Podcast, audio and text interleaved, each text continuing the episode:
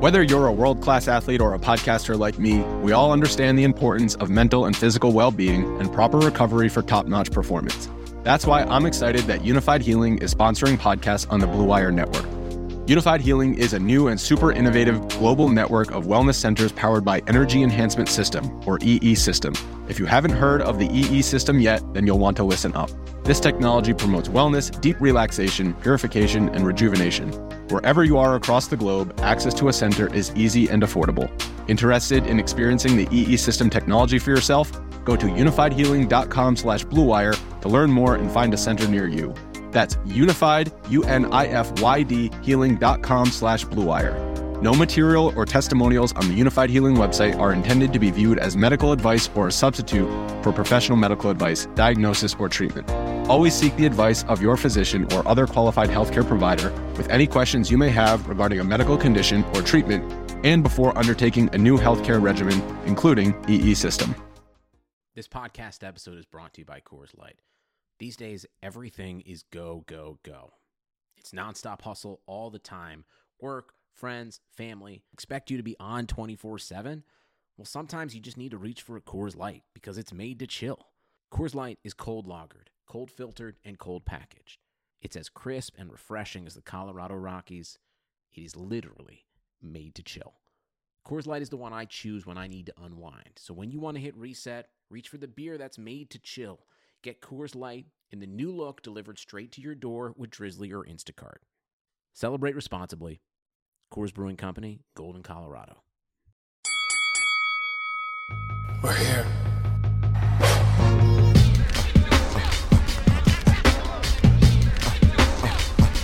I wish I could give this feeling. I wish I could give this feeling. Uh uh uh uh uh. On the corner. Hey, this is Megan Rapinoe, and I'm Sue Bird. We've decided to turn our crazy IG live show into a podcast for your listening pleasure. Enjoy the show. A touch more. New episodes of A Touch More drop Tuesday only on the Blue Wire Podcast Network. Be sure to subscribe to the show on Spotify, Apple, or anywhere else you listen to podcasts. What up, everybody? Welcome to another episode of the Corner Podcast. Kel Dansby here with the old man Andreas Hale. It has been a nice, calm, and peaceful weekend, but it's really about to ramp up in combat sports. We did have AEW Double or Nothing over the weekend, which we'll recap towards the end of this show. Make sure we give you guys a full rundown of what we thought of AEW's latest pay per view. Um, also, we'll talk a little bit of main roster, WWE, and touch on NXT for a quick second, but we might save that for the show later in the week. We wanted to start off with this weekend's biggest battle, and that was 112 versus Jagged Edge. I say biggest battle. Yeah, I mean, it was a battle. It was one way traffic. It was a 112 squash match. But I mean, that's what we thought it was going to be. And then it was just funny seeing all the people that thought, yo, Jagged Edge is better than 112, or Jagged Edge will come in and hold their own. And then about five songs deep, Jagged Edge had played the hits already, and they were like, uh, this is going to get ugly. Man, this this was never gonna be close. People have this this idea of what Jagged Edge was, man, and it's not a real thing.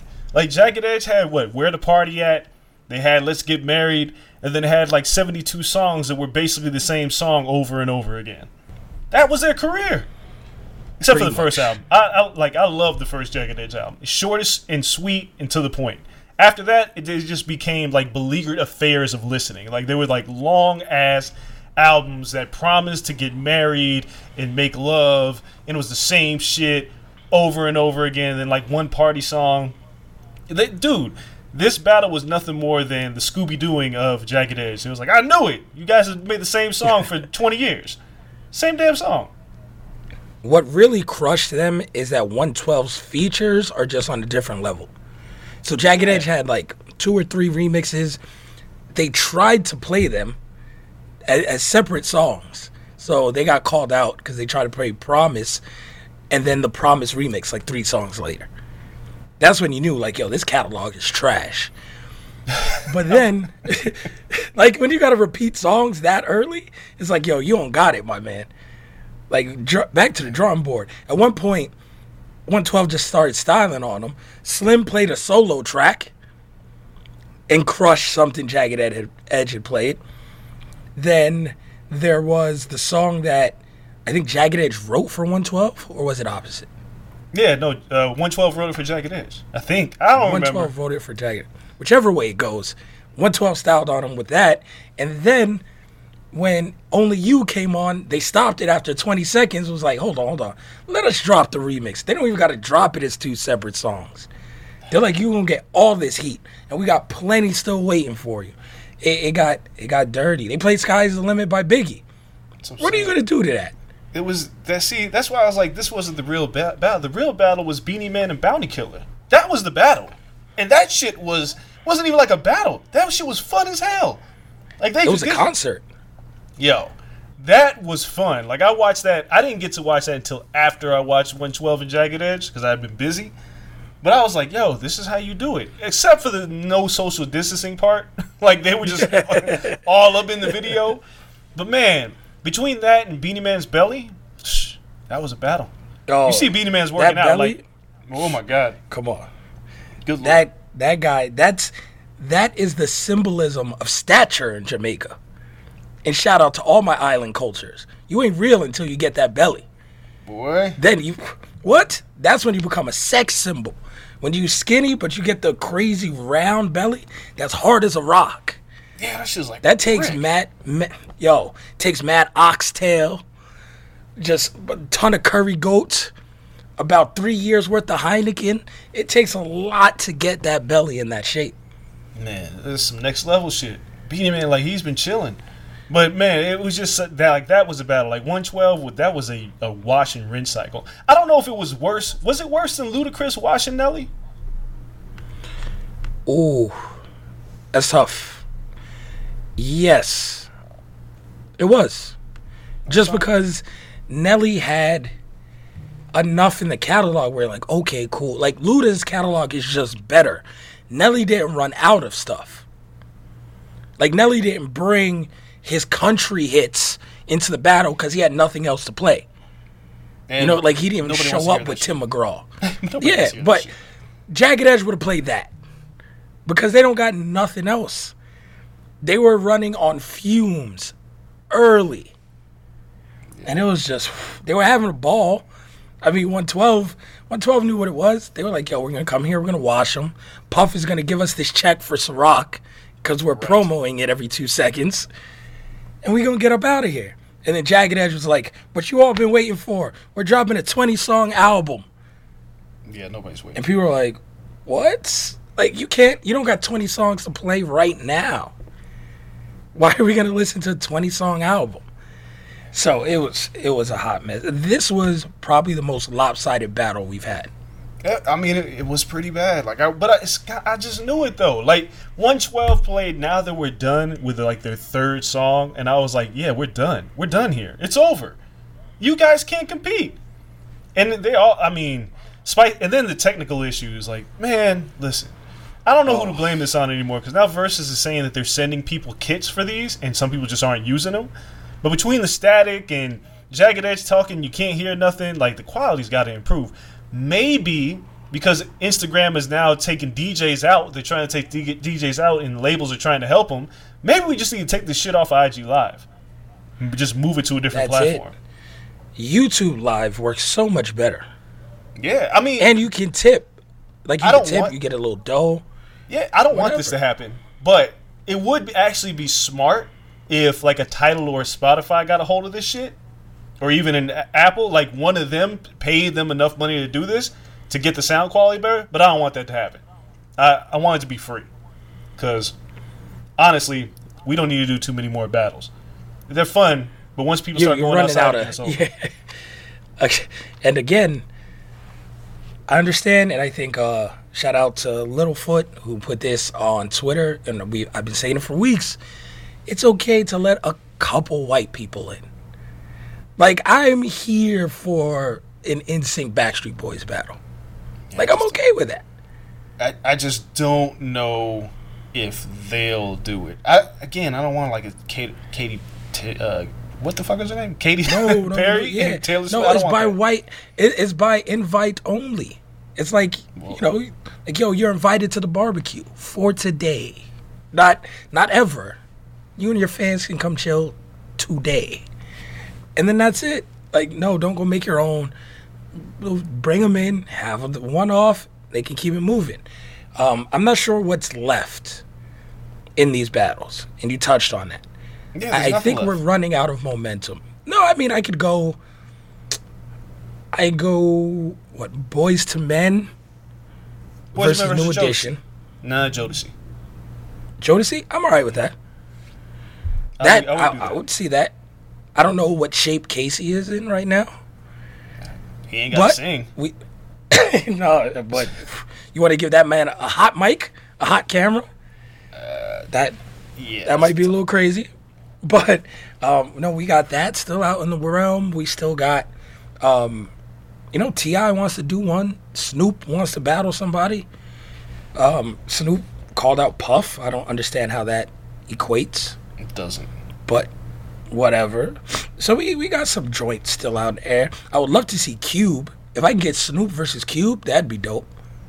Yeah, we're not gonna get that either. I think what'll end up hap- Straight like West Coast music. I pitched one just because I was bored and I wanted to see how people was respond. A twenty, like a fifteen song versus fifteen song, No Limit versus Cash Money. And obviously, I'm I've never been a No Limit fan. Not even that big of a Cash Money fan, but Cash Money should watch them. But it's interesting because I wanted to see how many people thought about it. and Was like, yo, like No Limit's got like eight trillion songs in like a calendar year because they dropped an album literally like every week for a year. Yeah, but it wasn't like quality and heat on all of those. It depends. I mean, on Mr. ask. gets to bring his. Does Mr. Who get to bring his catalog? Yeah, if it's if it's a no limit release, like I think in No, not no limit releases. Like shake your ass, nah, watch yourself, like all it- that it- shit. Only the shit on no limit. Like that would mean the Snoop Dogg album, the Pay the Cost to Be the Boss would be on there.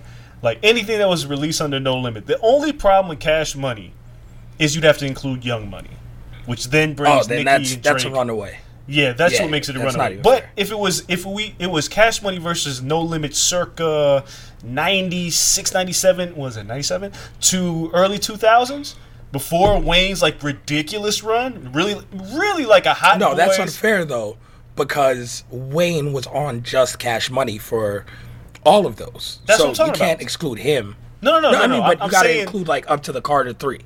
That's what I'm saying. I'm saying really like the Hot Boys era stuff, and Yeah. like I mean that would make it would be interesting because I just like to see the nostalgia effect on how many people forgot how much shit No Limit put out, and I didn't like much of any of it, but. I just know a ton of people. At once upon a time, there used to be like an argument: Cash Money or No Limit, and I was always like, "Well, Cash Money's got a better, more diverse catalog. Like you play Bling Bling, I don't know. I mean, you could get me, you could say, uh, but I would be interested. I would be interested in seeing a 15 song versus 15 song battle. But it has to be a That's cutoff for. Cash Money because it, it would get out of hand. Because then you start playing Drake and Nicki and all like all the Wayne guest appearances, then it becomes a problem. But it has to be shit that's Yeah, released in a certain era when both were existing. I'd like to see that. Other than that, I Yeah, don't know. Wayne is the Wayne is the trump card there though. He is Like Wayne, like even if you just count Carter two and before, there's so much on. You get Fireman, you get the Destiny Child like feature he was on. It was just too much, no, too agree. much in his lot. catalog. Um, Big Tymers though, like Big Tymers got some shit. They'd have to play like some good Big Tymers album. Juvie's albums are slept on. But mean- people, there was a time where just people swore by No Limit, and it, it's crazy. In my head, it was crazy then, and I was just putting was it out time. there. Yeah, there, dog, there was a time that No Limit was like literally on top of the world.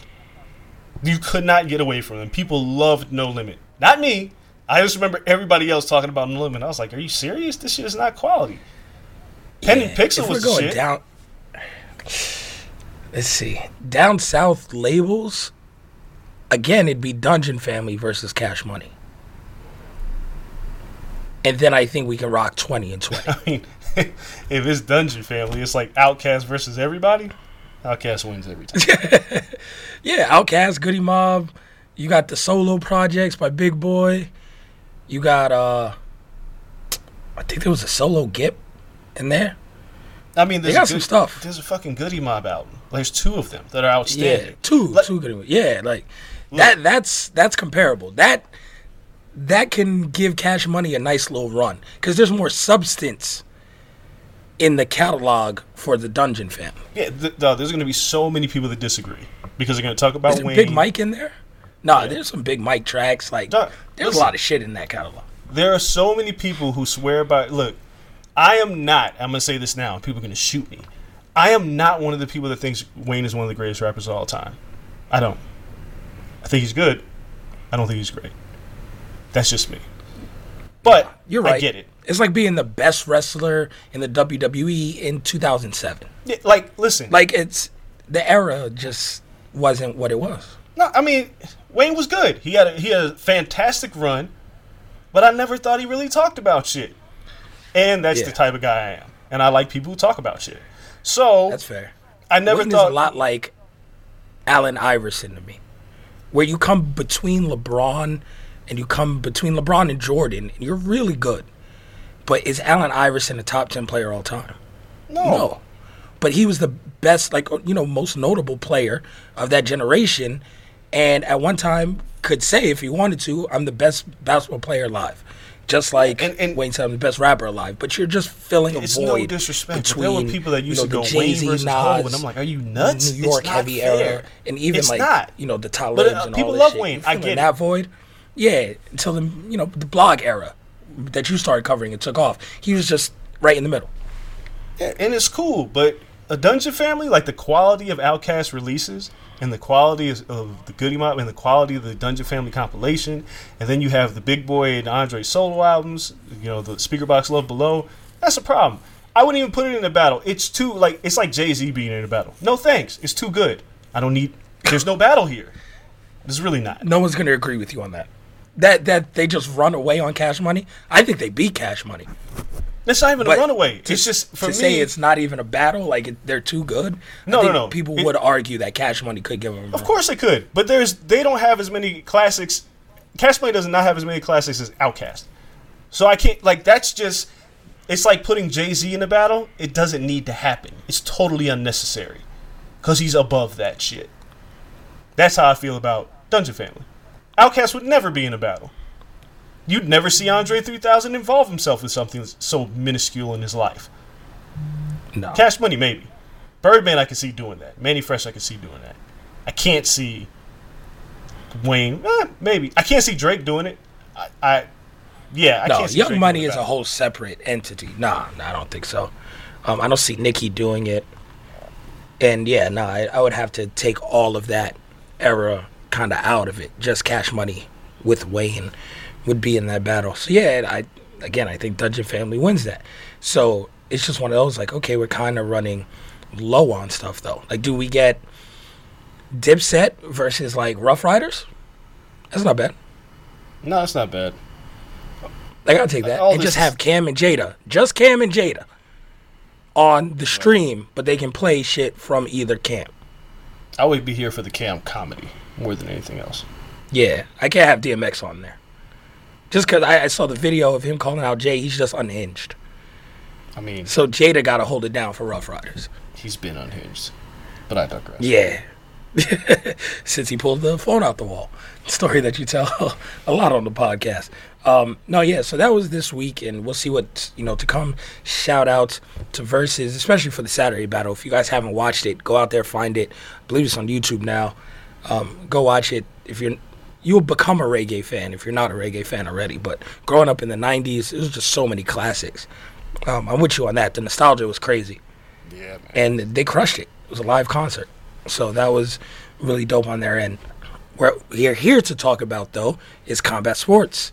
So let's kind of get into pro wrestling because that's what this episode is for, and let's run around WWE for a second before we take a break and then get into everything AEW, which dominated the weekend in pro wrestling. But WWE, we just saw Monday Night Raw. They brought fans back in uh, they're not really fans. They're the trainees from NXT.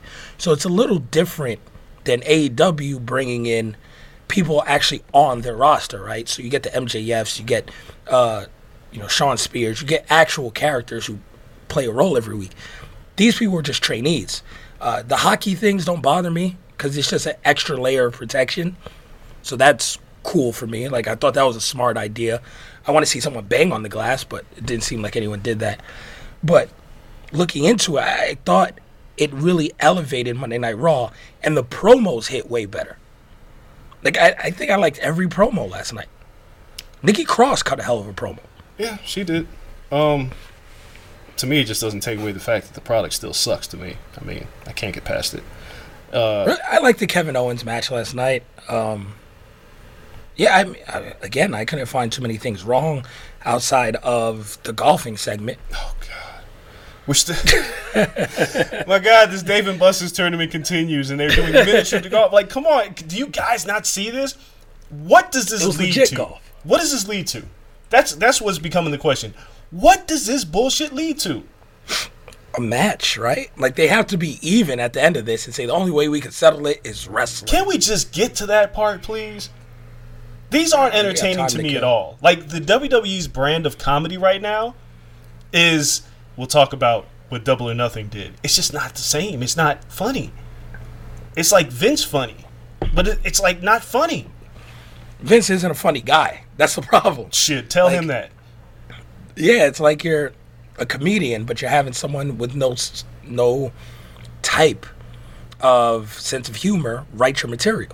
God, it's so and then you go on stage and you're just like, "Fuck, I'm a bomb," because the guy's not funny. It's like potty humor and puppies and big boobies and like a bunch of shit that's just not funny. it's dated. It's dated comedy, right? And he can't go as cringe as he wants to because society has changed, so he's stuck with this shit. Like, there's so many things. Like, okay, so when you look at Raw, like SmackDown, pfft, I don't even care. There's like nothing to talk about. But um, with Raw, it's, it's like, so the, the things that still get me are like Charlotte being involved in that match. It's like, what the fuck? like, yo, why is she on like- every show? Every show? Bianca Belair could have took that spot. Where is Bianca Belair? nothing. Why call her up and she's doing absolutely nothing?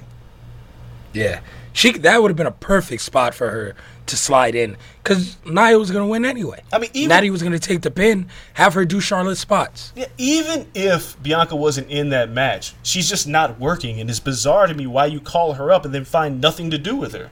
It's except she's on Twitter showing that she sewed uh, Montez Ford's pants. Like that's her job now. Like th- this is no. This, I'm not saying there's anything wrong with her sewing Montez's pants. That's her husband. But come on, man, why isn't she working? She's too good to be just sitting here doing nothing. Yeah, Meanwhile, uh, let's see. Apollo Crews won the U.S. title. Hooray! I'm happy for that. Um, Nia being the number one contender. So here's the weird thing about Nia being the number one contender. She has never beaten Asuka. Never. she's not going to. This the Big Show mode. She's 0 and 11 in matches with Asuka, dating back What to a NXT. stat. what a stat. Oh, like how? Like how do you just automatic? How are you the number one contender? Like you won the Well, I match, mean, but she earned the spot. Yeah. Yo, you but you need the Cody rule. If you lose this one, no more title shots for you, and more importantly, no more shots against Asuka. Period. So whatever. There's that. Then there's this. I don't know, man. I can't figure out this Bobby Lashley thing. Like the whole pull apart thing at the end of Raw was so contrived and lame. Cause I you can't convince me that this is a real feud. I don't care. There's nothing there. The real feud is MVP and Lana vying for Bobby's heart. That's that's crazy, right? um, no, that, I like MVP in that role. I like him in that role. I just don't like what they're doing Lashley because it just doesn't feel like they built any momentum towards this. No, but again, he looks more convincing as the guy who has to get beat by the champion. Like he was more convincing than Corbin doing it.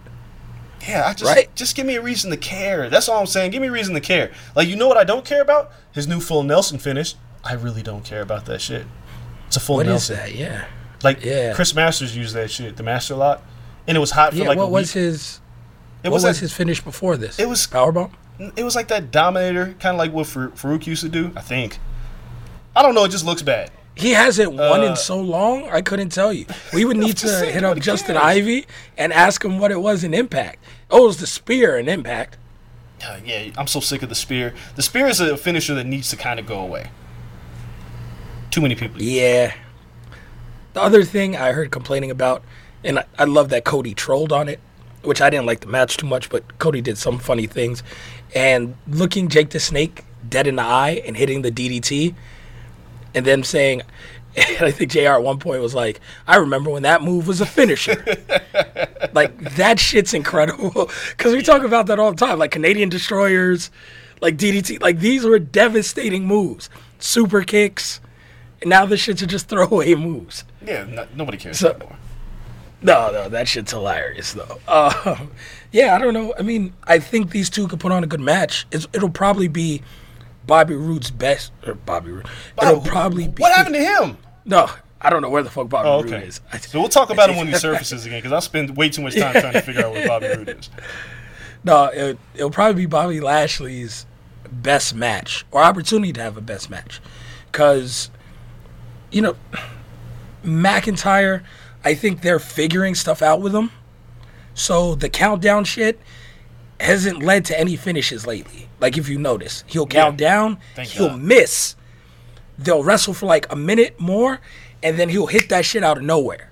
Which is great, but And like you said, to- it looks so much better. it, you, but the thing is, the thing about it is like the set. Like okay, against jobbers, or nobody's really a jobber in, in on the main roster anymore. You just beat No. names, but against guys that you're supposed to beat, it's okay to have to set up your finisher properly, right? Like Sweet Chin Music is fine to set up against a person you're supposed to beat. What you can't do is have Drew McIntyre start hitting like the RKO out of nowhere against everybody. Because then it becomes predictable. Because then you know if that countdown is happening, he's never going to hit the shit. So you got to kind of mix it up. But again, this is not Drew's fault. This is some shit they put on him. It was like, oh, get the crowd involved. Guess what, guys? There's no crowd. Nobody gives a shit. Countdown, Yeah. it's useless. Um, now the crowd is somewhat back. Um, there's a report because they started taping again, so they tape this week's stuff and next week's stuff. So two Raws, two Smackdowns in one day. There was a report that those NXT trainees had to be there for every show and had to stand for eight hours straight because they couldn't sit down. It was like it's ten hour, ten hour day. that sucks. that sucks. Yeah. Because there was no seats, no nothing. AW at least has seats. Uh, no, this was standing room only, and they filmed back to back to back to back. So talent got a break, but the NXT dudes in the crowd, nope. And I'm, I'm not even that mad at it. Fuck it, they're paying you for a reason. Like you collecting a check, you can stand for ten hours one day every two weeks. Yeah, Be I mean, I guess that's cool. But, you know, uh, the only other thing from Raw is they're still sticking with this greatest match of all time thing, the greatest wrestling match What of all is time. with that? Yo, the only the only good result, the only real result that could possibly happen is they ring the bell, Randy Orton hits the RKO and pins him. That would be fantastic. that that's how you. I mean, that's how you do it. You have to troll your way out of this one. Yes, troll because you you've gone too far. This shit is nobody's buying this shit. Have this match either end in an immediate spear or an immediate RKO. One, two, three. Let's all go home. And I would laugh because I'd be like, excellent troll job. But if they try to actually, I think the WWE just tries to take themselves too seriously at times, and this is one of those moments. Like, no, man, there's no way in hell this will be the greatest match of all time. Edge is cutting No. A1 promos, Good but. I don't care. Yeah. No, that's what I was thinking. Good promo by Edge. Um, man, I like Kevin Owens coming back into the picture. Seth Rollins cut one hell of a promo. I don't get this Rey Mysterio retirement thing. Man, maybe that okay. leads to him versus Rey Mysterio in an actual retirement match at Backlash, I doubt it. which might be cool. I j- just okay. Again, this is this is like basic level shit. We all know like contract signings end up in turmoil, right? Retirement announcements when you have the person who hurt you present at the retirement is not a retirement. We all know it. Why even announce it? Like why on Twitter they announced it that Seth Rollins would be hosting it. What? How? Come on. They gotta stop. We know the gotta stop being so shenanigans are coming. Yeah, but like, don't project it that hard. Shit, nobody believes he's Yeah. really retiring. But now this, come on. Yeah. Just have Seth show up Yeah, and interrupt the retirement. Can You don't got to put everything out there. It can't be simple. Um, Why does everything have to be so complex with the WWE and trying to make us buy into nonsense? Not buying it. I guess that's how the Vince McMahon brain works. Yeah, and then meanwhile we have upon something. the. Da- I, I still don't understand why this shit is sponsored by Dave and Buster's. They need to figure that one out. They're they're missing a bag on that one. I don't, man. I don't. I couldn't even tell you who the SmackDown Tag Team Champions are. There's Uh, still two different belts, right? Oh, the New Day. New Day. Yeah, I told you the New Day get the title when they have nothing to do with them. Like now that they've pulled Otis out, and what there's nothing to do. Now the Usos are hurt. You just that's a safe tag team with the titles. New Day. Here you go. Nothing to do with them. Yep, just coast until Xavier comes back. Maybe that'll be like a mild like pop, like Xavier Woods is back. Um, Iconics not broken up yet. Should I hold out hope that they heard the boos on Twitter and decided not to break them up? I hope so. Cause golly, I mean, it Give already them the belts. It, Let them rock. It, yeah, but it already hurts that you don't really give a shit about these titles. And so it's like to get rid of an actual tag team that can hold the titles, even though they're not really good as a tag team. I mean, they're good together. They're not good wrestlers. That finisher is whack, by the way. Looks, Oh, I like the new finisher. Dog, it looks terrible. They can't. They can't. It was a magic killer, right? Yes, but they can't hit it right. It doesn't look like it hurts. It looks like they softly let each other down. Yeah, it was, it was very pillowy soft. But I was like, oh, they're doing the magic killer. Yeah, but you gotta do it right, man. Whatever. Yeah, it, it didn't look good. I was really hoping. It, the only thing is, if they do split, uh, if what's her face takes Tye Dillinger's old finisher, that'd be great. Justin's like uh, my man's not here, but do his finisher. That'd be a funny like mini troll to hit that. Um, but then I'll get tired of it because like Britt Baker for a second was doing Adam Cole's finisher, and Yeah. I was like, oh, this shit's whack. So we'll see how you know everything else plays out. We'll talk about NXT more later in the week or on the next show because we're gearing up for In Your House, and that'll take up a large segment in itself. So we'll touch on that at another time. Let's hit this, pay the bills, come back, and then we'll discuss everything that is AEW Double or Nothing. Ton to talk about there. So you guys stay tuned. We'll be right back.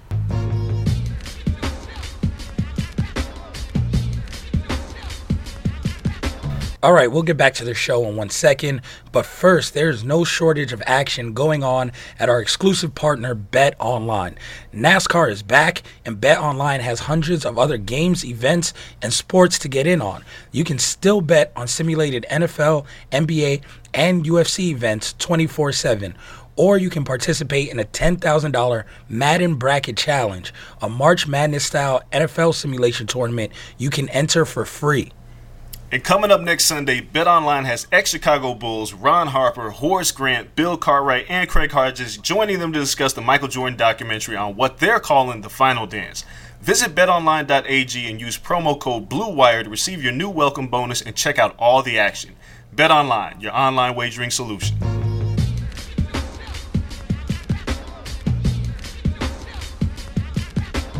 All right, just that quick. We are back, and it's time to talk AEW, Double or Nothing. Dre, as soon as this was done, I, you didn't watch live, right? No. I don't know what you were doing. You didn't watch live though, so we're in the group chat. We're watching. Um, oh, your stream sucked. Like you were trying to like buy it and just you gave up for a second. So watching in the group chat, talking to everyone, and then following along on Twitter. By the end of this, people were like, "Yo, that's an 8.5 out of 10 pay per view, or a 9 out of 10 pay per views." Oh my God, it's so incredible. Um, the Stampede is the best match I've ever seen, best wrestling match, and I'm just like, yo, shout out to my my guy Big Mac, but I was like, the hyperbole's running wild tonight. I was like, yo, it's it's bananas. I just, I thought it was a good pay per view, and we'll go through the whole thing. But why is it that some people like AW is not shiny and new anymore?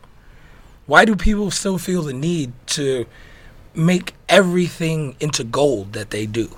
Like, how long can that literally last? And how long t- until that becomes a detriment on the company? Like, you're you have to call a spade a spade. Everything can't be great because then you're setting up for a long fall. I mean, it's the alternative, right? That's what people want. And the alternative is much better than what's out there right now.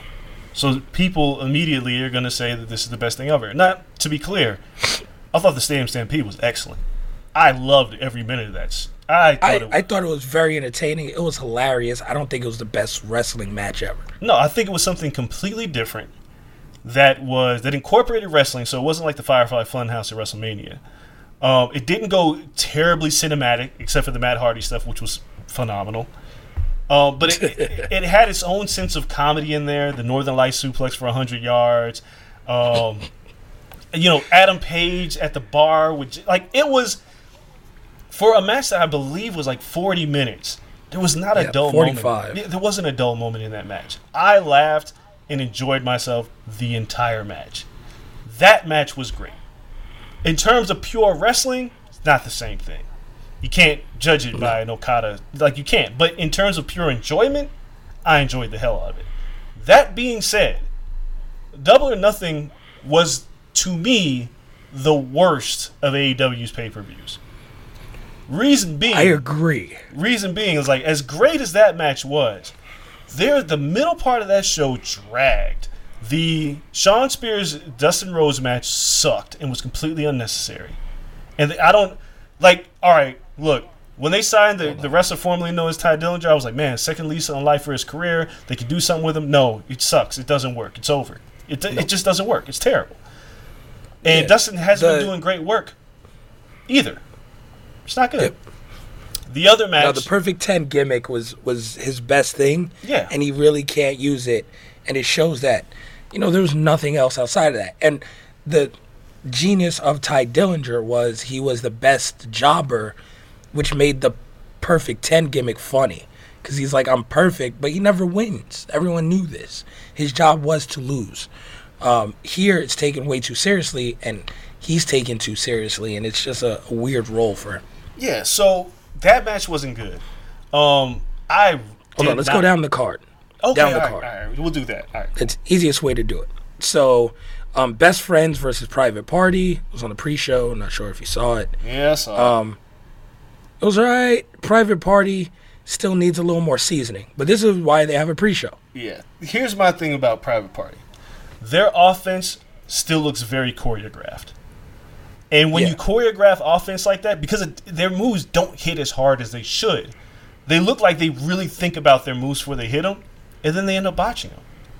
So when you botch a move that you that was like a, a dance choreography because you see the setup, you see it coming, and then it happens, and either it a doesn't land as hard as you think, or b is just totally botched. It, they're green. They're very green. Not saying that they can't improve, but right now they need work, and it's totally fine for them to be on on uh, pre-show and losing the match to the best friends. It was like, duh, they were gonna win. Yeah, no, I, I like that. I think it works really well. So they got stuff to work on. The athleticism's there, but like you said, it's it's like you're counting steps in dance. You you can't do that. Yeah. You can't go one, two, three, four, five, six. se- Like you can't. Like you, you'll look robotic. Like it has to become natural. It has to become second nature, and that's what they're working to get to. Um, to kick off the actual show, casino ladder match for the future AEW World Championship match, and I believe I hit this right on the button. So, Darby Allin, Colt Cabana, Orange Cassidy, Joey Janela, Scorpio Sky, Kip Sabian, um, Frank Kazarian, which I didn't even remember any spots with him, and Luchasaurus, who had a couple of spots. So that was the field, and then the last person to come in, Brian Cage, perfect. What made it whack for me is that Taz came out, introduced him, and Taz is his manager. Another vet? Why? Like it it's getting too repetitive. They're going to the well one too many times. This would have been fine in a vacuum if it was just Taz and just Brian Cage and maybe even Lance Archer and Jake the Snake. Cool, but you've already put Tully Blanchard with Shawn Spears. You've put Arn Anderson with Cody Rhodes. This is becoming a trend. I like Taz and Brian Cage by itself, but it's just too much. So, yeah, I, I didn't like that. The match itself wasn't that good. The problem with this match was, Well, It I mean, come on. Come on. dude, That Orange Cassidy stole the show. Of course he did. And I'm but I'm not but here's the thing. It wasn't a bad match. It was underwhelming. For the participants that you had in this match, and especially with Brian Cage, who spent like a good five to ten minutes under a goddamn poker chip, there's so much shit you could have done in this match. Because between Darby Allin, Orange Cassidy, uh, Scorpio Sky and Kazarian, and some comedic spots by Colt Cabana, and Luchasaurus and his size and athleticism, they really could have went balls to the wall with this match. I felt like this was a soft touch, standard ladder match. It, Brian Cage's athleticism is ridiculous, and he got to show like his power. But I felt like for a ladder match with such high stakes, I thought it underwhelmed. I thought it was fine. It wasn't bad. It just kind of underwhelmed. It was just a run of the mill ladder match. No, yeah, I mean, it opened up. It reminded me of when WWE would open up every Mania with that ladder match for a couple years, the IC title match, and I was like, cool, we're gonna get some of the same spots. It's gonna bring that same energy, and to me, it didn't. And this started what I believed was an odd booking of the show.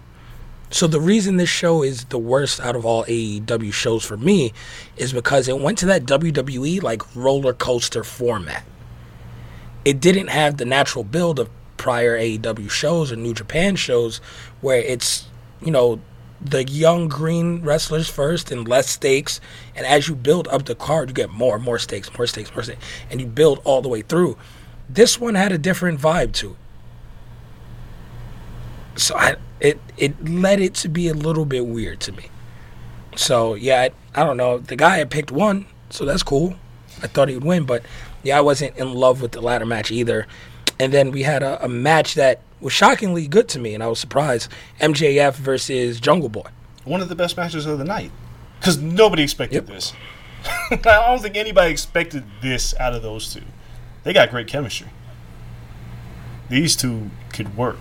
And I think more than anything else, it gives MJF wrestling credibility. That he doesn't need shenanigans to win all the time. He won clean as a sheet. With a uh what the hell is the name of that roll up? It's a roll up that Zack Sabre uses. I can't even think of the name right now. But to use that, like this was a great match with near falls. It was a, a tremendous power bomb spot. Like this, these two worked their asses off. And at this point, I was like, "Oh, this is going to be a pretty goddamn paper, good pay per view because it's only going to get better from here." Boy, was I wrong. Yeah, you think like that's the the moment it starts to ramp up, and yeah, it just kind of it was weird because shout out to MJF who showed like yo he could wrestle his ass off when given the time, 17 minutes, uh, had good psychology. It reminds me a lot of uh, Marty Scurll's matches. Yeah. where yeah he's still not the best of wrestlers, but he knows what he can do and he does that shit very well. That's that's actually a fair And comparison. I like that. Yeah, you find really good places in matches to get your stuff off, and it works really well when it's supposed to. So I, I think those two are very similar. So I like that match. Um, then after it, what should have kept the momentum, but it didn't, was Cody with Arn Anderson versus Lance Archer for the AEW TNT Championship, which isn't the real championship because maybe it didn't get delivered on time. I, I don't know. The belt. What first off, what do you think of the belt? I mean, the belt's not done, so the, they said it was because of the coronavirus that they couldn't get it completed. Whatever the case is, they they explained it during the broadcast. Uh, when people were shitting on it, I was like, yeah, I can see why, but they clearly just said that that's not the belt. So I'll reserve judgment until I see the real one, which they've posted pictures of, but I need to see it, see it. But Yeah, you know what I've realized? it's definitely better than this. Yeah, it's, what I've- it's definitely better than the one they paraded out. what I've realized over the years is that we kind of hate every belt that, that comes out when we see it for the most part. like, so at, a- at a certain point, I'm just like, you know what? I don't really care. 24 7 title looks like shit. Um, I mean, it still does. But speak for yourself. I really like the North American title in NXT. yeah, I mean, I like the AEW's actual title. I like that title. But, Yeah, I don't get caught that one's nice too. but dude, Yeah, so it's like what it's what you do with the title, n- less about what it looks like, unless your title's bright purple for no fucking reason. Or so spins. thankfully they changed, yeah, changed the cruiserweight one to a black title, like it should have been all along. yeah. So we get here, bright ass red title. Mike Tyson is also there. And on our show later on in the week, we're going to talk about Tyson and him being in a new cycle. And I swear to God, the best heel to face turn I've ever seen in my life. It's incredible. So Tyson's here, and I'm like, cool, he's going to give out the belt at the end of the match. But then the match plays out. One, everyone knows, if you listen to this podcast by now, if you don't, you're for a rude awakening. I do not think Cody Re- Cody Rhodes is a good wrestler in ring. I do not. I think. Oh, crack that claw for this. Um, no, I always thought he was great at building characters. Dashing Cody Rhodes, started whatever character he was given, it was gold. He can speak on the mic. He's charismatic. He's proven to be a good businessman now. It is great. In ring, he is not a great wrestler, and it shows again. Him and Lance Archer, he honestly he's had two probably good matches in AEW. Cody, that is his best one with Dustin, and a lot of that played on nostalgia of his father Dusty, using Dusty's moves, use some blood. That's cool, but when you got to wrestle like yourself and not your father, he runs into problems. And to me, that's what we saw in this match.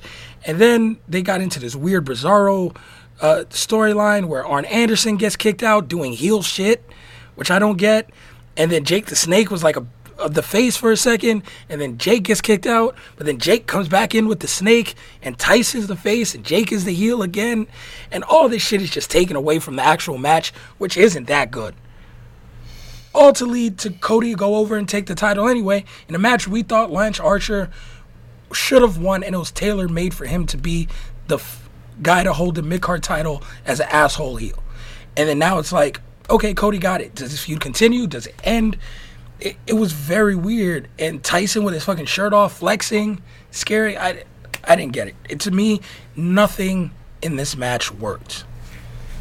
All right. First of all, I don't think the Cody Dusty Rose relies on Dusty. I thought that was just a really good match. I don't think it re- it relied on nostalgia because a lot of matches do that and they still suck. That was a really good match. I, I can't blame anything else but two guys who put together the match of their life against each other. They're brothers.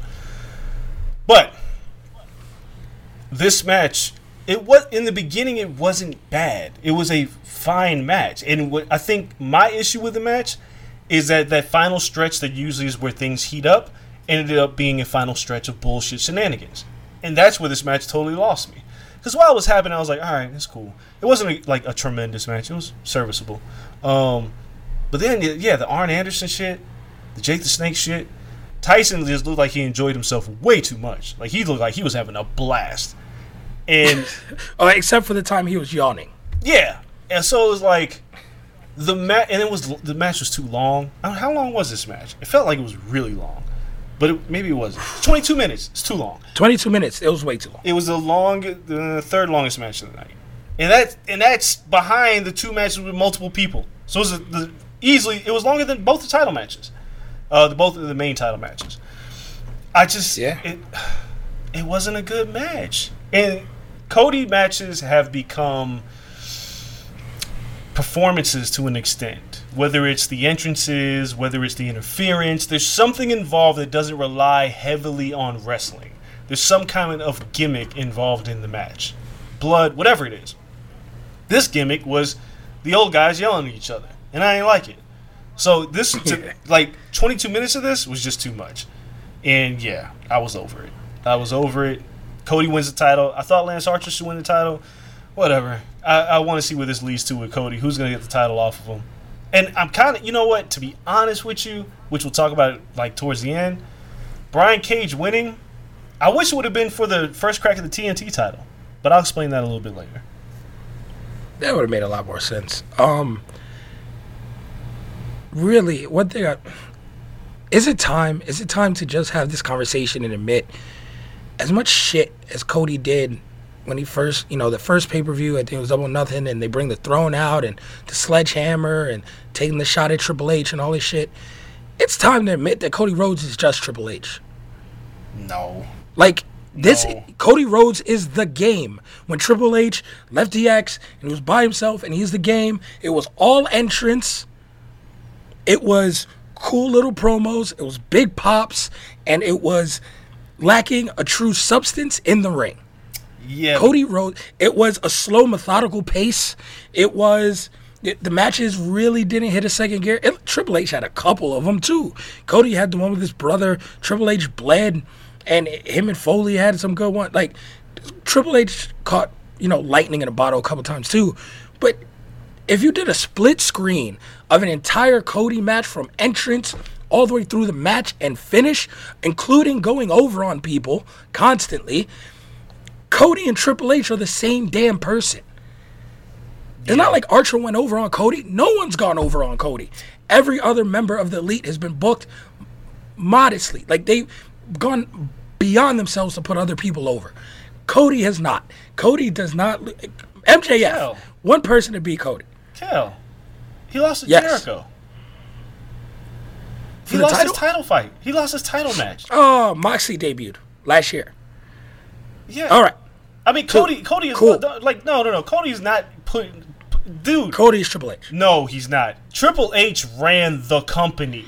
He was. Oh, I can't wait until Scorpio Sky is the challenger. Scorpio Shy- Sky should win this TNT belt, and Cody goes over on his ass too. Dog, I would just it's post too a picture early to say this. of Like Scorpio Sky Dog. on Booker T's body. you're bugging. Triple H's reign of terror lasted forever. Like Triple Yeah, H, we got like Triple time H's into reign, and he didn't put any on anybody over. Like even Shawn Michaels. No, that's that's untrue. He put over people Who? in Evolution. When when at the end of his run, at the end of like nine years, like look look look, I was and it's funny that you bring this up. That was like 2005, right? I was That's not the watching end this- of nine years. Dog, It was I- four years deep. I was four fucking years. Let me explain this shit. Let me explain this shit. Even Shawn Michaels, when Shawn Michaels came back, who did he feud with? Triple H, right? Street Triple fight. H, yep. Do you know how long Shawn Michaels held that title before Triple H got that shit back? Forty days. You know who else went over on Triple H and gave it right back? Goldberg. When Goldberg was hot. Triple H put nobody over. Nobody. Every time that he, he lost the belt to somebody, he got the shit right back. Every time. Every time. Look at it. Just take a look. He booked himself in. Well, he booked himself, or Vince booked him. Whatever it was, Triple H was always at the top of the card in the main event. Jericho feud, Angle feud. Every single feud that involved the title, Triple H was booked at the top of the card. Cody is not doing that. no, Cody's at least in the mid card. That's not bad. Mini Triple H then. How about this? Can I get can I give him mini no, H? No, it's too soon. Like AEW hasn't even been here a full year yet. Like Double or Nothing was the anniversary, and and My, Dynamite. My didn't do- favorite tweet was Cody Rhodes Helmsley. Dog, I need a shirt. It's not like if if Cody won the title and was putting himself over on everybody. Like, dude, Yeah, we can't forgive Triple H for what he did to Booker T. Cody's done nothing No. even close to that. Cody put over MJF. he put over MJF. That was a good match. yeah, he squashed he squashed old boy who never recovered Wardlow, but yeah, yeah, yeah, he did uh, put over MJF. like you So can't. yeah, I mean, but then theoretically, MJF should have been in this tournament and winning this belt. But it was kind of like, yo, MJF beat me. He's the better man. We built this fucking four month program out of it. He won the program, and then he went off to do nothing. He got a ring, and then we introduced the secondary title, and I win that anyway. So yeah, he beat me, but did he beat me? No, I got the belt. You shouldn't have the belt. He's the better man. We just proved that. So that's weird. You gotta admit, that's weird. It was a four month program, and the loser gets all the accolades, and MJF is fighting Jungle Boy. well, MJF was also hurt, and there was a pandemic. That kind of derailed a lot of shit that was going on. All right. Because Yeah, yeah, even the Stadium Stampede match is supposed to be blood and guts. So uh, like, to to that argument, like a lot of these guys couldn't even work because we haven't seen Pac, we haven't seen like Phoenix just started working yet, we haven't seen Pentagon. Like this pandemic has disrupted a lot of plans. Phoenix might be hurt. He is hurt. Nobody caught his ass. What a horrible, horrible dynamite that was in terms of like luck, right? That wasn't even luck. That was just was pure bad stupidity. luck. Like, how did nobody catch this? Britt? Baker. Oh, and that's the next match I guess we got to talk about. It's Statlander versus Penelope Ford because Britt Baker gets injured. It was only a five minute match, Trey. God, it felt like. But it this was a bad five minutes. Felt like forever. Statlander starts doing random cartwheels. I counted 12 of them. Randomly in the middle of a match for no reason. this. This match wasn't good. It, it was, and again, this is to your point about like this, like album sequencing, like match sequencing. Where it was at was a bad spot because you already had a. I mean, I, I don't think they predicted Cody and Lance Archer wouldn't be a good match, but it was like we went from that to this. Ugh, this middle part, this middle part of the show just dragged. And yeah, you're right. It's a five minute match, but it felt like it was forever. I wanted the match Yeah, to it end so good. bad. And then uh, followed up by Dustin Rhodes versus Shawn Spears. With Dustin Rhodes sneaking Shawn Spears with the help of Brandi Rhodes, as distraction, and then beating Shawn Spears in three minutes. Dude. Why does Dustin Rhodes need to win matches? I think I've asked this question before. He doesn't. Why is he winning matches in 2020? But let me explain Why? why? this match was so bad. It wasn't even the fact that Dustin went over. It was like they tried this comedy shit with like Shawn Spears' ass out and then him having Tully Blanchard oh, on his under Oh, like dog. ass out. It was so bad. It was just it was like bad old school WWE humor, and I'm like, and l- I was literally looking at my t- TV going, "Who booked this shit?" Because this was bad. this this was so bad. And at this point, this is where I was like, "Yo, this is not a good pay per view." It's not Yep. that like the, at that particular moment, I was like, ah, this is really underwhelming.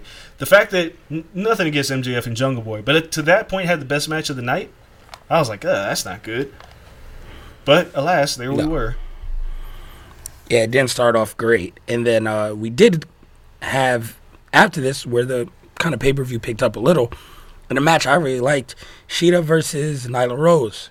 Yeah, So I thought, but this is their second good match yeah. because they did this on a Dynamite show and it was really good. Um, and Nyla won that one.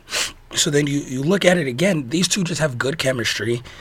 And Nyla shows she can play that like monster heel very well because when it is her time to sell, she takes really good bumps and sells her ass off.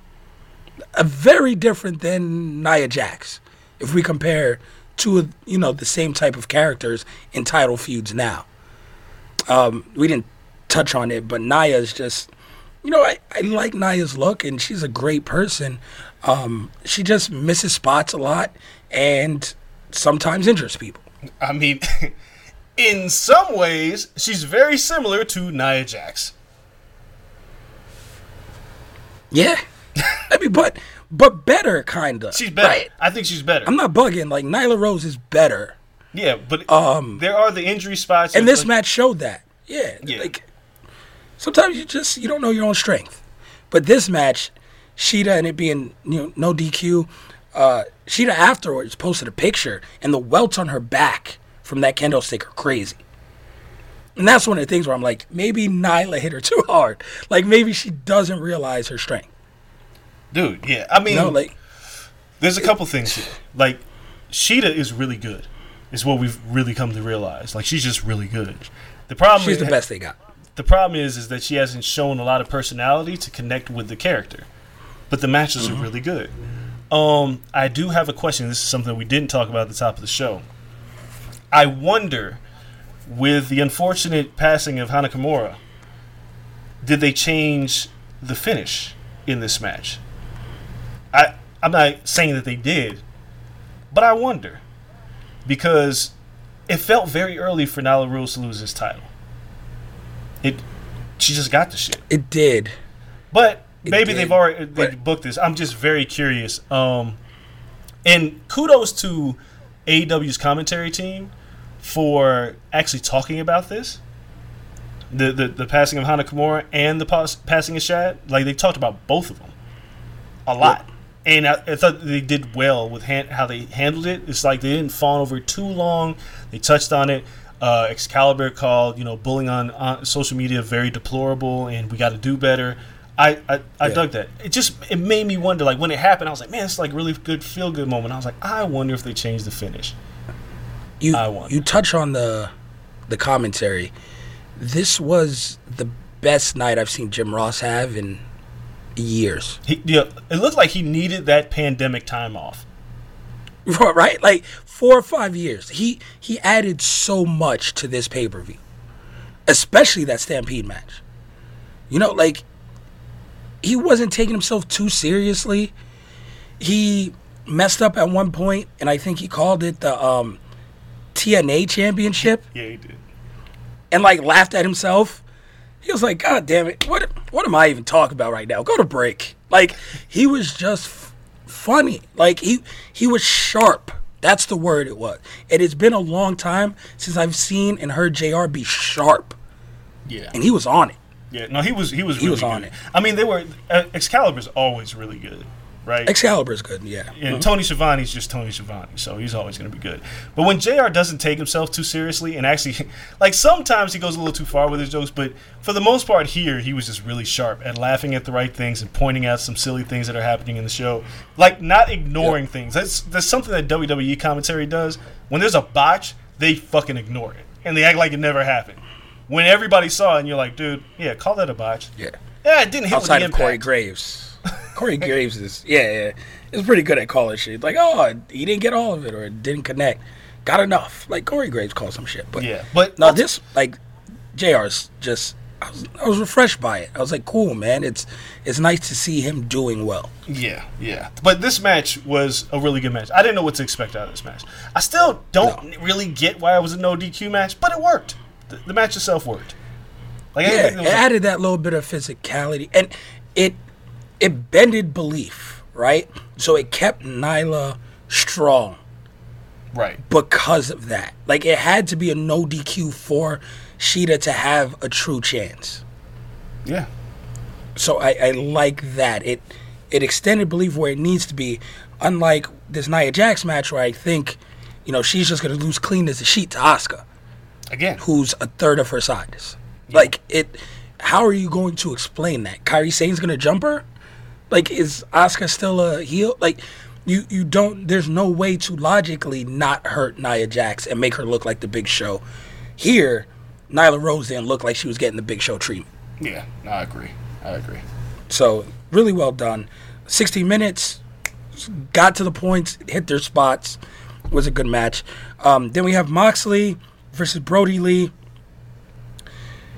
To me, it's rinse and repeat with Moxley matches. Um, it's another one where this shit might as well have been a no DQ as well. Like there's no difference between this and the rules in Shida and Nyla Rose. Uh, None. They weren't hitting like, each other with kendo Moxley sticks. lives on. Okay, but Moxley lives on the outside. They were on outside for three straight minutes. I'm like, yo, is there no count without a count? Without, you know, the feigning of just acting like you want them to get back in the ring. I'm just like, all right, man, like this is, this is just what it is. All right, fuck it. Um, and then to me, it was a cool match, but it wasn't great. I I would call it good because it wasn't bad. Average is average lower than good.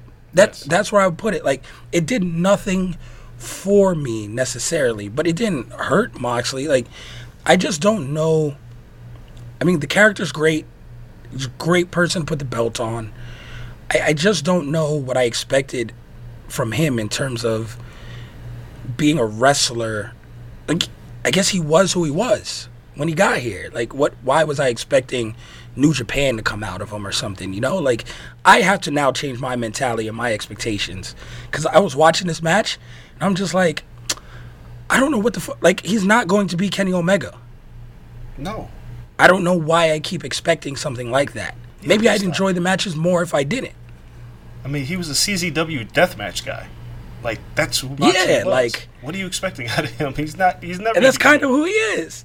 Yeah, like I, I just I don't know why I expect him to leave and then become a wrestler's wrestler. So when I watched this match, I was like, oh, it's average, and then I thought about it after, and I was like, no, it's all right, it was good. I mean, Brodie Lee, the best is yet to come. I think he's a guy you'll get more out of him when he wrestles a wrestler's wrestler. But for what it was, I was like, all right, it's it was a WWE pay per view caliber match between these two guys. They could have done the same thing as Dean Ambrose and Luke Harper. The same match, like it, it would have been the same. This just had higher stakes. And then you know Brodie Lee lost, but he didn't attack. He just kind of cowered in the corner after his loss. He really didn't show any emotion. I, I don't know. I didn't I didn't like that part. Like why let Ambrose just celebrate in your face? Don't call him Ambrose. Um, oh shit, Moxley just celebrating your face. Like I don't. It, to me, it left a lot unresolved, and now is the point in which I I talked to you right afterwards, and I was like, all right, you'll see tomorrow. But now it's like the feud is just going to be over because Cage is about to get the next title shot at Moxley. Okay, so the good about this match, I thought it was really physical. That's what Moxley brings. I thought Brodie Lee made a good account for himself, and I think yeah, the best is yet to- yet to come with Brodie because he's he's a bruiser. I thought I thought this was a good match. I didn't think it was great. It was a really good match. Um, the uh, the paradigm shift on the ramp outside, I thought it was a good spot. Um, I mean, there was some brutal spots. and These guys took some hard bumps. Um, my problem with the match is the way that Moxley won. And again, if this was a blood feud and this is how we ended the feud, cool. But it wasn't. It was Brodie Lee's like third match in AEW. And mm-hmm. I first of all, I love the fact that he kicked out at one. I actually I was like, oh, good shit. Keep him strong. then he gets choked the fuck out. Which, in fairness, in a blood feud would have been great. A guy who's perceived as unbeatable, you can't pin him, so you need to choke the life out of him and basically try to kill him. I would have liked that. But this is like his first major match. And he loses. Clean. I'm like, what do you do with him now? That's my that's what I said when they booked this feud, and because he can't beat Moxley. You can't beat him, so you're gonna lose to him, but if they're doing Cage versus Moxley at Fyter Fest, what does this do with Brodie? I'm confused here. I and this is what I was gonna say from the top of the show. I don't like Brian Cage getting an immediate title shot at all. How do you establish this man? I mean, I, I know what they're going to do. Is they're gonna like shoehorn this feud and make it really like boost it up really quick? But I think Brian Cage is the guy. Like I would have liked to see him beat Cody for the title, and that's a way to establish him because we all know he's gonna lose to Moxley. Oh yeah. So why do it? I don't know. I don't, you you bring in two good sized, good charactered heels to lose right off the bat, and that's just weird. for, mean, like for me, the bigger issue is because you're gonna with the Brodie thing. If this is it, you're burning through contenders quick, which means you're probably gonna have to take the title off of Moxley relatively fast. If this is what your plan is, like every month he's in a new feud, you can't do that. I thought the Brodie Lee thing should have ended with him escaping with a victory, and either Brodie just punishing him after the bell and it, like es- like establishing the feud as a blood feud to get to this particular match, which then it could have been a no DQ match and it would have made sense. But now it just feels like it's over, and that's weird. Yep. No, very weird. So, like you said, it's just going way too fast. They need to slow it up a bit. Um, Fyter Fest, and then their next pay per view after that is in September. So to go through just another challenger for his belt, he's gonna run through the whole roster by the time we get back to December, January. So it's just yeah, it's a, a weird way to go about it. Um, we'll see. We'll see what it leads to for him, and then the Stadium Stampede match to wrap everything up. Uh, it was listed here officially as 34 minutes. I thought it was 40 minutes. Ah, whatever. I enjoyed every Yeah. minute of it. From the entrances, I thought it was really good. No, from the entrances. Listen, I keep saying this. Sammy Guevara is amazing. Yo, getting chased by the horse is hilarious. Yo, he took the one wing angel bump. He got chased with the horses. Like there was a spot where he thought he was gonna win, and like the sprinklers. Like yo, he's and he's so young, but he is the like, like the diamond in the rough. I know whenever they put him in the inner circle, people are like, why him?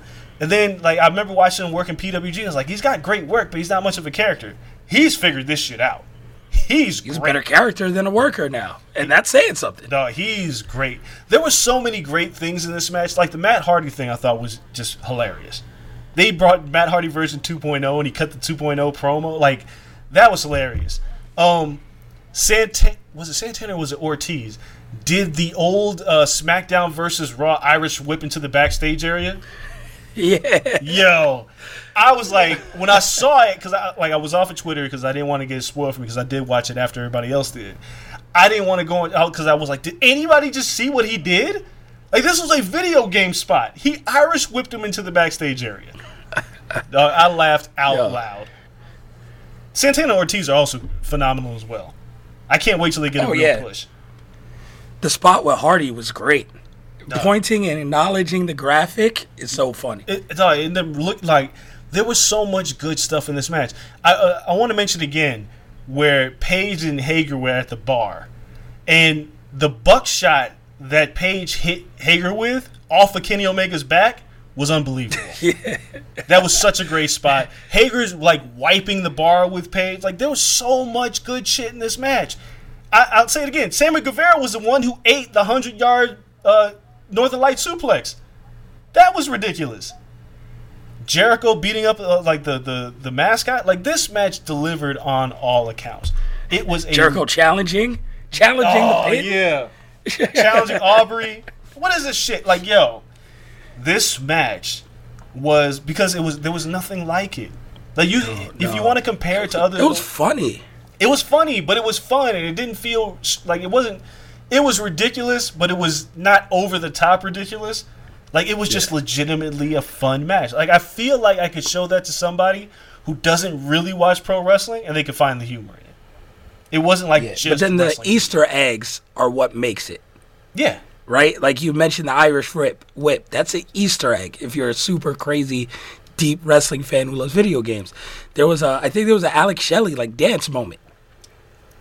there was. Yeah, Um, uh, like Alex Wright. Yes, there was. They, um, Alex Wright. Excuse me. Matt Jackson Alex did that Wright after he, dance s- moment. after he spiked Sammy Guevara. Sammy Guevara, Gronk style in the end zone. Oh. So he scored the touchdown with him with the Northern Lights and then spiked him. Oh man! So there was an Alex Wright dance spot. There was um, yeah, just so much little things in there, just just hidden throughout the match that you can watch it three times and probably catch new stuff every single time. yeah, I'm gonna watch it again. So Like, it was dead ass gonna watch fun. it. It was fun. It was funny. It was a really good match. People going to the deep end. It was like the greatest match I've ever seen. Stop. It wasn't even. To me, it doesn't even ring off like a match. Like it, like you said it. It's in its own class. It's different. You can't compare this to, you know, the New Japan main event five star matches. You can't compare it to, um, just some of the more technical NXT matches. All this stuff. No, it was different, but it was so fun. Like it is the best of its genre, and that's okay. It, it's like character rappers. Yeah. Like, is that shit real hip hop? No. But I'm all right with some songs. Some songs are also dope and really good. Like, uh, what's the, I I like college shit. Asher Roth, who's actually good, was a rapper, like good rapper. But that shit was hokey. I don't like the Macklemore stupid fucking thrift store song. But it hit like you know, it's a different, it's a whole different category within itself. So I think this is what that is from. It was really fun. It was a good match. I thought everyone left looking good. Yeah, definitely, definitely. I think they can Sammy, go back and Sammy ate another pin. Doesn't even matter. No, just a ton of fun. That's that's what this this match was a ton of fun, and I mean the way this year is going because of the pandemic and because we're not, you know, New Japan being virtually shut down, it'll end up in match of the year conversations. Oh, I think so. It's It's, gonna be hard Well, for the gonna- dynamics to top it. I mean, you're not like, gonna beat yeah, like- Kingdom. you're not beating Oh, Kingdom. yeah, year. that's true. I forgot it was this year. yeah. No, it seems like it's in a different year. Like, but pandemic and on, like, what's the best match outside of this? Uh, Owens Rollins No. This this was during the pandemic. Owens Rollins have the best match. not better than this. No, outside of this. Oh, outside of like un- this? before this. Like if you had to think of yo, what's the best match we've seen like since March? Owens Rollins at Mania. It's probably the best match I've I've seen. I guess. like it's and that's Kevin even- Owens with the elbow and shit. Yeah, Like I mean, was it it- was cool. Yeah, I guess. I I guess. I mean, it's, it, there's there's not a lot here. I feel like there might have been like an AEW match that was better. I just can't think of it right now.